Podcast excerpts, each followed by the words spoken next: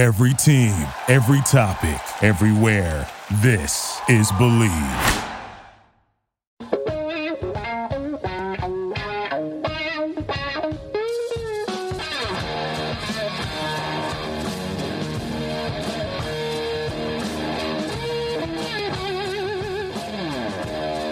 What's better than this? Guys, V and Dudes here on the Draft Dudes podcast, presented by Locked On. It's Joe Marino and Ben Solak of the Draft Network, and we are your hosts here on this Monday edition of the show. Kyle, we're giving him the day off on the podcast because he is working overtime right now trying to write the greatest mock draft the Draft Network has ever produced. He wants the record. He, he wants the record for page views on a mock draft, and I hope he gets it.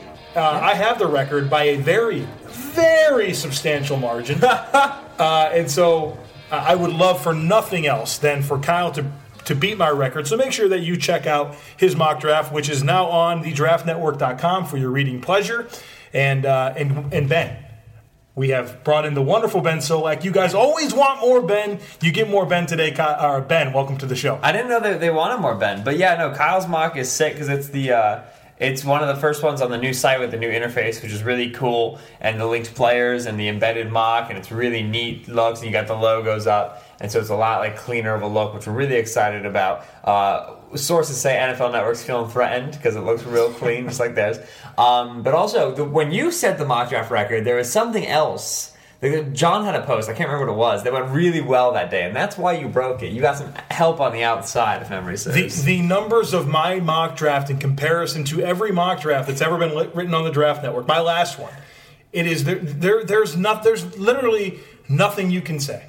It's that so far ahead. Do you realize how much further ahead it is? It's like DK Metcalf running a 4 3 3 at 228 pounds, It's, baby. it's a lot like that. Ben, we are going to talk about offensive recap of the combine today, but before we do, uh, you do a lot of things for the Draft Network that maybe people don't know about. Obviously, you, you write a lot and, and those types of things, but you have really worked hard on developing our Twitch Yeah. strategy. And so, can you tell the listeners what Twitch is, what we're doing, and why they need to be excited about it? I mean, Twitch is super sick for our purposes, Joe, because more than any other, I would say, NFL or college football media, our nature is interactive. Because the draft only happens once, but so much preparation goes into it, there's so many questions, there's so much behind the scenes stuff. And Twitch is by far our most interactive platform. When we are doing a Twitch, when we are live on Twitch, you are seeing us visually, you are hearing us talking, we're doing we're doing different show concepts like guess the scouting report like drink not drink and these are shows that you get to get involved in. You're there in the chat while we're on the twitch. You're giving your guesses for the games you're asking us questions for the q and a's you're interacting with us as we react to to combine times. Twitch is just a really fun place for us to interface with you very organically right there immediately. And so twitch.tv slash the draft network is the spot. There's a ton of sub perks for you guys. There's uh, sub only chats and there's enters raffles to win the new uh, uh, $100 gift card to go to the new Draft Network store, and there's exclusive video content, and there's a ton of hype, and there's a ton of fun. So, Twitch is something we're really excited about expanding. It's going to be something we continue to do more and more throughout the draft season and in years to come. It's a lot of fun. All right, let's talk about the combine. Let's do it. talk about kickers and punters. Any, Okay. Anytime you. No. Okay. In the words of Joe Marino, I don't know if this punter has the speed I'm looking for at the position. I'm very passionate about my punters. All right, let's talk quarterbacks. So this is an interesting quarterback group, right? Coming Yeah. off uh, a year where we had five first round picks. Uh, we're not sure how many we're going to have, probably two or three. But the guy with the most buzz didn't do anything besides weigh in and have some uh, some media interviews. And, and I'm talking about Kyler Murray, who's Yeah. Really there's a lot of buzz with him potentially being the number one pick to Arizona. Don't want to dig into that too much, but it's interesting that everybody and, and John. I don't want to take credit this because Jon Ledyard said this. He weighed Yeah. in at 207, or and he's 5'10", 207. Yeah. 5'10 and an eighth. Yes. And everybody totally went crazy over this this weigh-in. And Jon Ledyard put it best. He said, "Well, he went from the zero percentile for size at a quarterback position to the zero percentile to the size of the quarterback position." Yeah. What do you take away from from what we saw and didn't see from Kyler this weekend? Right. So number one, it was very clear from the beginning. You know, Kyler decides to come to the combine, like he's officially on the list. I don't remember when, but it was ages after the you know like like we expected in terms of like oh he showed up there on the list, he's confirmed coming, but his de- declaration process was so late and there was so much confusion. You knew he wasn't going to be fully trained. You know, like, like his over under for the forty was set in the four threes, and he didn't Yeah. run. But I smashed the over on that because simply you don't train quarterbacks to run really good 40s, even if they could run on the four threes, especially on the time crunch you're on. So, okay, Kyler masked up, right? That was his number one goal. He comes in over 205, and that's great. But the thing is that, like, if, you, if you're just a, a, an NFL fan and then you come to the combine to learn heights and weights, NFL teams have been checking out the heights and weights of these guys since the fall. They've been asking team sources. They, they get their play weight every single game. They get their, their height during fall training. They got it during spring training last year when they knew they could potentially be eligible. So everybody knew Kyler was around 5'10. We, we knew this. You know what I mean? Like, there was no significant discrepancy. There was no big lie. He comes in at 5'10 and an eighth. And there's no way that's a big victory as compared to 5'9 and 7 eighths. It's a mm-hmm. quarter of an inch, and it really doesn't affect his game. What matters is his ability to throw at that height at which he's been as a person, right? Yep. So very simply is. So yeah, he comes and he weighs in. He hits, you know, a 5'10 benchmark, a 20, a 200, a 205 benchmark. Sure, that looks great. At the end of the day, will it in any way, shape, or form make him more successful at the NFL level? No. It has really no effect. The thing about Kyler, and I said this last week, and maybe there was some people had some weird takeaways from it, but the reality is if you're drafting Kyler Murray, you're punting the size component of it. You're saying we don't care about it. Right. And so he- the least important thing he he came in and did was weigh himself. Now, here's the thing.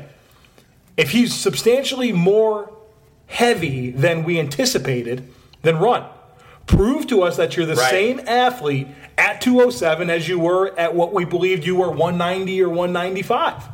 And that wasn't in the cards for him. And I'm not sure if he'll ever run.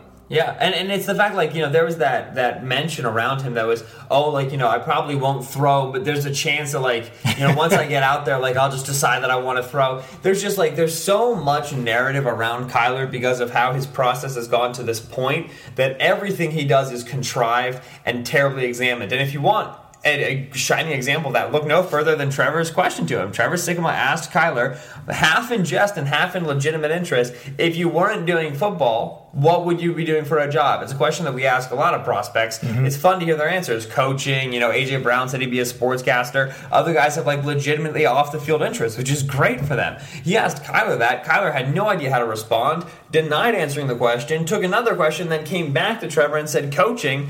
Which none of that is authentic. He'd be Yeah. doing baseball. We know he would because Yeah. he was drafted top 10 to play baseball. So everything about Kyler now is a performance. It's all about how he's viewed. It's all through the lens of this, that, and the other thing. We're just we're not going to get an authentic look at him. The best we're going to understand as far as his personality and ability to lead the team is going to be what comes through the grapevine, which in and of itself is already not trustworthy. So Kyler's pre-draft process is unique and inexplicable. Shifting gears to the players who did participate at quarterback, I think Right. the interesting theme when I think about the the group as a whole is there's not a lot of buzz.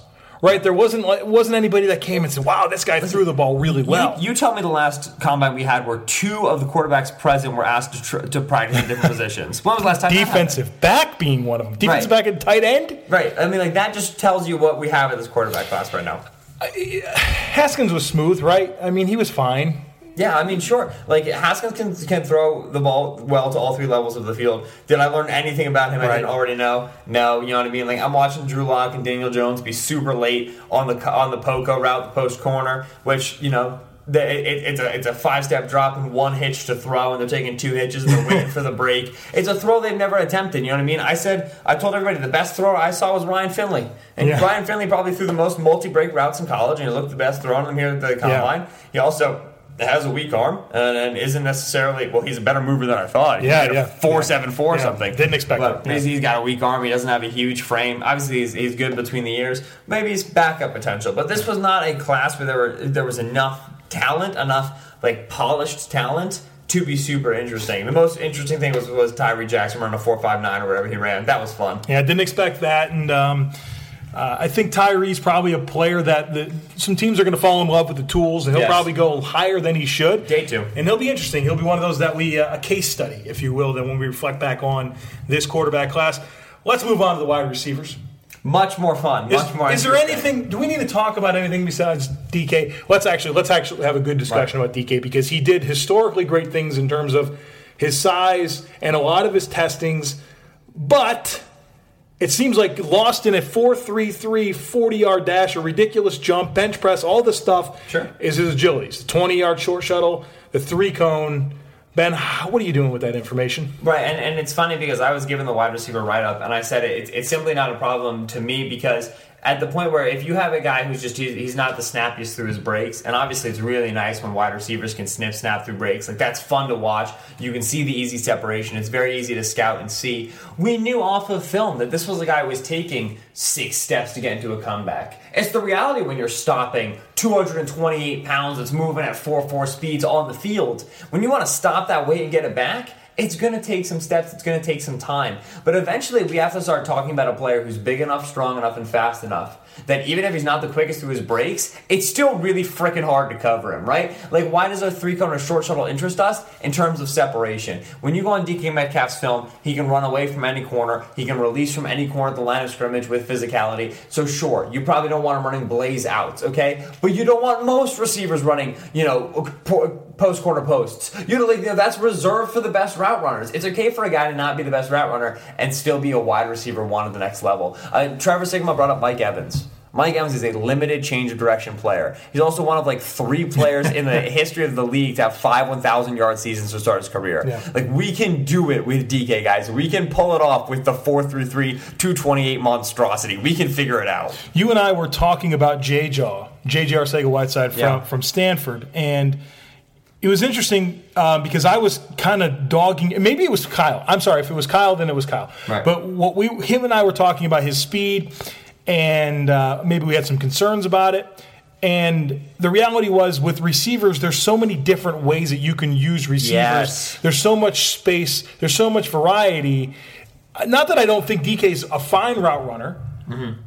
But if you can't tap into those traits and find Right. ways to be very productive, then you just I, I, I can't. Listen, we, we, we love to say in scouting, you know, figure out how a player wins. It's not hard to figure out how DK Metcalf wins. Now, if you want to convince yourself there's a way he loses because he ran a 4 5 3 cone, then fine, go for it. Like, talk yourself into it. It's to your disservice. The guy is an unbelievable straight line athlete. There's no way you can't find a dominant role for that in the NFL. I'm sorry. I'm just going to send you to Brad Kelly's timeline, his article he wrote for the Draft Network. Right. Uh, you can have your answers, your questions answered through that. I want to mention Terry McLaurin. You like him. You this really guy's like him. I, really. I mean, you think about from the point. I mean, the draft season, Senior Bowl, Combine. Now checking boxes, man. Checking boxes. He, he, he was tremendous at the Senior Bowl. Really detailed route runner, showing good hands. Uh, you saw a lot of burst. You validated the speed with the you know a terrific time he ran was a four three five. Uh, 37 and a half inch vert, 10.5 broad, 701 three cone, 415 short shuttle at 208 outstanding. And he's a big time special teams guy, Which is football huge. character guy. So when you think about your third, fourth receiver, this is what you want, man. And so I, I think that he's he helped himself probably as much as anybody over the last three months, having not even played a football game. Yeah, listen, and there's anybody else who helped himself just in a huge quantum leap. It was Miles Boykin. Yeah. Who decided to come out with a 4.42 40, over 200 pounds. This is a guy who was setting records up with Emmanuel Hall in the vertical jump and in the broad jump. That led the class 677 on the three cone, 407 on the short shuttle. I mean, we're talking about the, the third and second highest jump marks in the mock draftable database right now. You go back to his tape and, and, and maybe we're maybe we're really just we don't understand Notre Dame at all at all. but it felt like last year Equanimeous St. Brown was a good athlete for the wide receiver position who had some really nice catch radius ability, and he just was underutilized. I'm watching Miles Boykin film, and I'm looking at myself. Okay, the guy doesn't really know how to run routes. I'll give you that, but he adjusts well to the football. Really strong hands outside of his frame, and he can do this. How are we not getting? We, he's blocking. Like what are we doing here? So I don't know. It's another Notre Dame receiver that I feel like could be more than he was in the NFL. Not more than day three, but he wasn't even on radars until he put out this performance. Real quick, don't want to go too deep here, but I wish Kelvin Harmon and Riley Ridley, two receivers I liked a lot going into the event, they really didn't show the athleticism Yeah. I was hoping for uh, to really pound the table for those guys. So I think their tape's good. Really excited more about Harmon, but just would have liked to seen better numbers. Yeah, the key dif- the, the key difference is we needed a reason to excuse Ridley's lack of production, Right. And we leaned on well, he's he's an athlete, so draft him higher, would be better in the NFL. Poor performance. Kelvin Harmon really didn't do anything that bad. Right. It's just.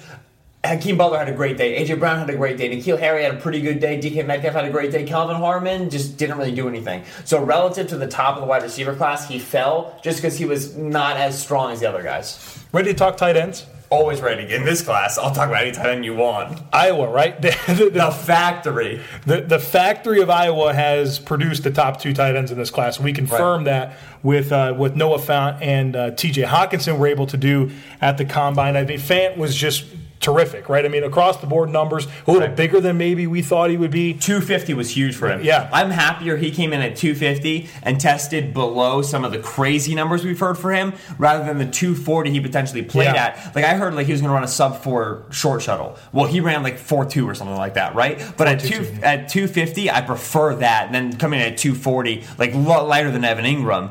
And, and, and running, you know, like a sub four short shuttle. So, yeah, big weight and then carried it really well. Huge win for Noah. Yeah, 6'4", 249, 33 and a half inch arms, 4'5", 40, 20 bench press reps, 39 and a half vert, 127 inch broad jump. What's that? 10 10-7, baby. Uh, 6'8", cone, 4'22", short shuttle. Boxes checked emphatically.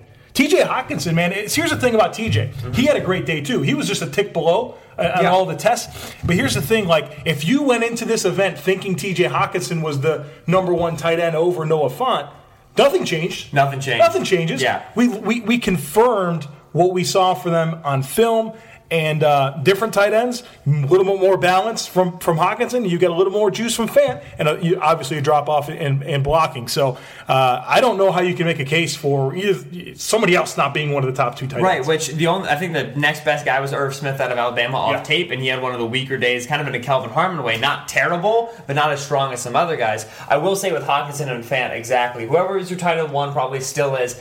My what interests me is this. I felt this way off of their film, checking them out. I saw them live against Northwestern, and I felt this way seeing them at the combine. Though Hockenson was wearing one of those baggier shirts, you can add more weight to Hockenson than I think Fant. I think Fant's pretty much maxed out around the high two fours, around 250, whereas Hockenson's got real broad shoulders, real broad hips. I think he can take more mass if you want to take a 251 guy and make him truly a brawler in line. So that's a bit of a physical advantage for Hockenson. Everything else, you know, Fant's obviously quicker, more explosive, whatever. The, the the other big guys, the two big ones that stand out, everybody loved them were Foster Moreau out of LSU, Yep. and then this Kahale Warring out of San Diego State. Who Warring was a guy that we got, you know, uh, a sniff of like you know ten days before the combine. Led, Jon Ledyard said, "Hey, maybe this guy can play." Drop problems on tape, drop problems during the combine, during the receiving drills, but his testing was tremendous. And Foster Moreau as well. This is a big bodied dude, 253 pounds, 6'4", and he had great dynamic testing, which you didn't really see on his LSU film, just because of what he was asked to do. So he has the potential to be a better NFL tight end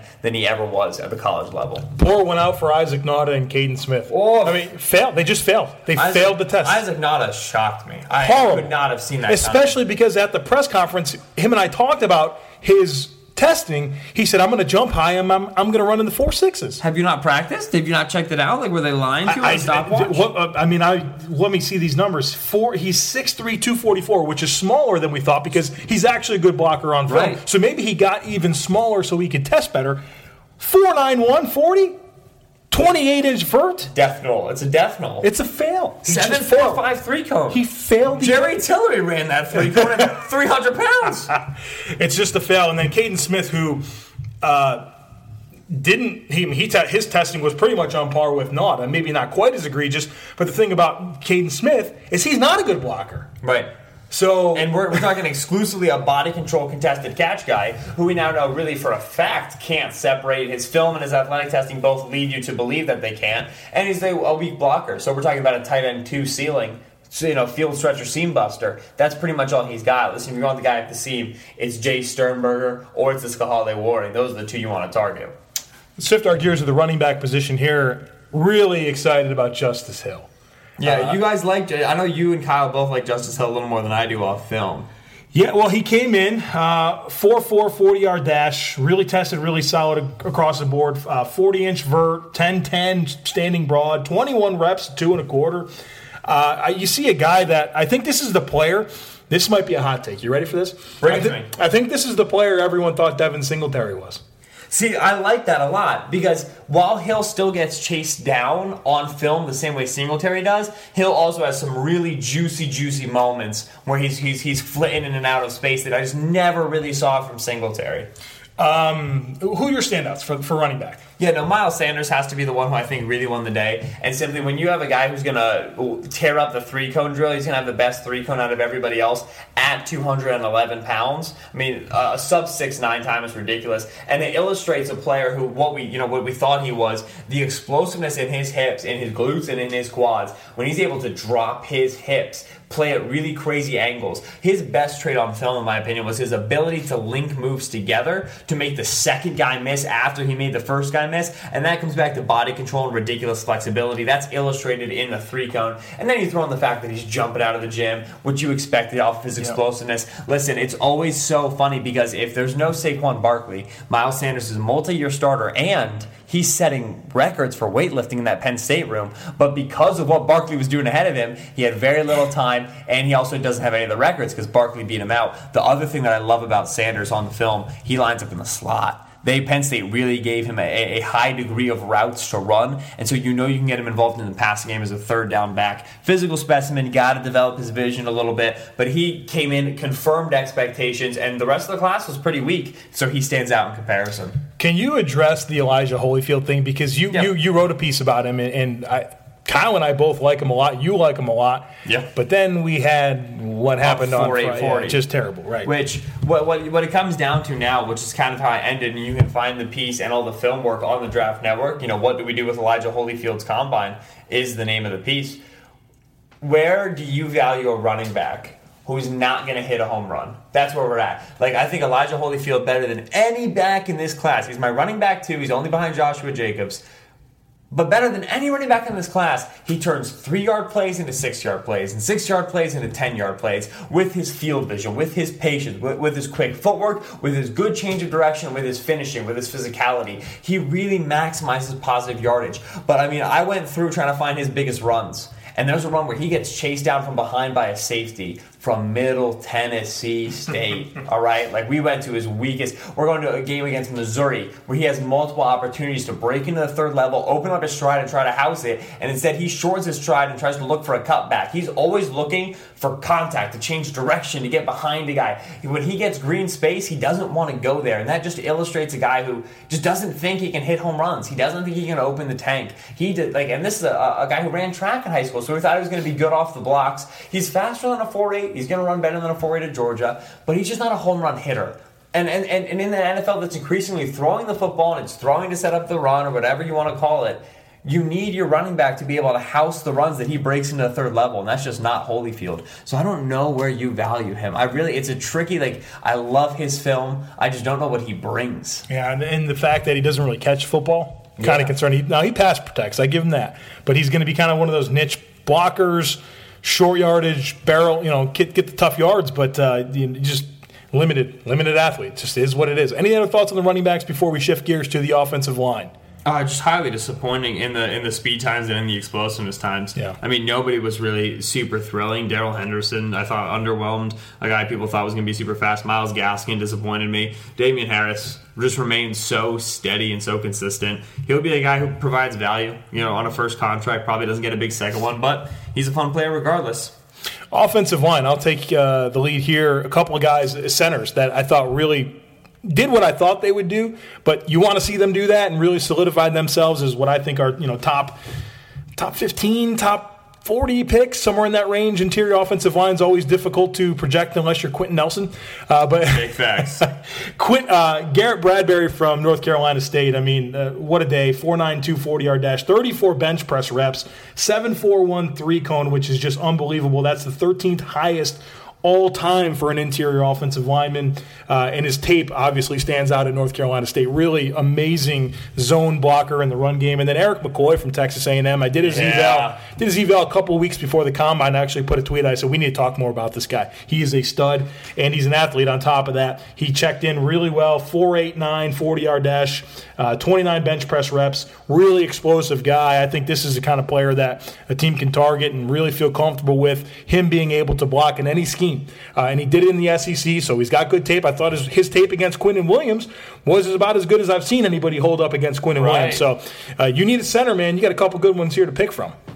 How do you convince yourself to draft Greg Little in the first round? In the second round? I mean, we were. This was Keep a, going. this was a guy who we were talking about as a top fifteen, round one, first tackle off the board sort of a guy. He turned out poor tape against, and we realized this when we were going through it. Some of the weakest competition in the SEC didn't get Josh Allen in terms of against whom he was rushing. Didn't play. I think no, they they played play at Alabama this year, but he had Isaiah Buggs, who he's majorly dealing with. Isaiah Buggs massed up to over 300 because he was never an edge. And then there was some other good SEC rusher that he didn't have to handle this year. So against weaker competition, bad tape. He's supposed to be trading on his athleticism. He has the second worst vertical jump. He's got the third worst short shuttle or something. His 40 time is dreadful. It's in the five threes. I mean, this is just a guy who what his calling card was supposed to be, he totally whiffed. He's his stock's been on a downward trend since pretty much the season started, and now in a tackle class with a lot of talent, Andre Dillard, tremendous short shuttle, great reps uh, uh, in terms of his movement skills and then the agility drills.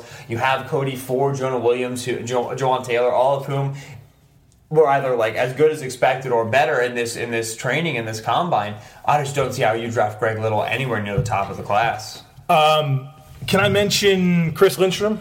Oh, Boston Oh, please. College. Chris Lindstrom is still. I mean, like Chris Lindstrom's going to be a top twenty player on my board. Yeah, a very easy player to figure out. You know, and it feels like some of the opinions out there are very wide ranging. But I mean, I think you have. There's. I couldn't imagine him not being a very high quality interior offensive lineman for a very long time. Right. Uh, it's just so I like him. I liken him to what Brandon Scherff has become for the Redskins. Sure. Scherff was never really worth that fifth overall or whatever it was, but Scherff is just now just just a very good guard who causes you no problems, and like you know maybe will make the Pro Bowl in his better years. Flawless. Yeah, and I think he was even more athletic than I thought he would be. Thought, you know, so Yeah. th- that's that's actually good. Anything else here on this offensive line class before we let everyone go? Kaleb McGary. Yep. Jumped well, ran well, better mover than I thought he was going to be. I've been told that there are area scouts who have him as an end of round one, early round two grade. This is a guy who could be going earlier than we think in a tackle class with a lot of names. Great day for Kaleb. That's going to do it for us today, folks. Thanks, Ben, for hopping in and filling in for Kyle as he writes the greatest mock draft the Draft Network has ever seen. Go read it.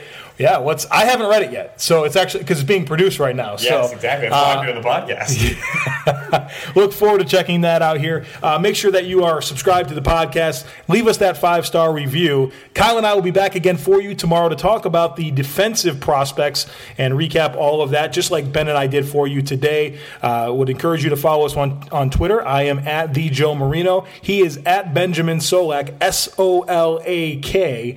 If you like quirky football takes, that's probably going to be the spot for them. Quirky. Draft Network can be followed at Draft Network LLC. Thanks for listening, guys. We'll talk to you again tomorrow. Thank you for listening to Bleav. You can show support to your host by subscribing to the show and giving us a five star rating on your preferred platform.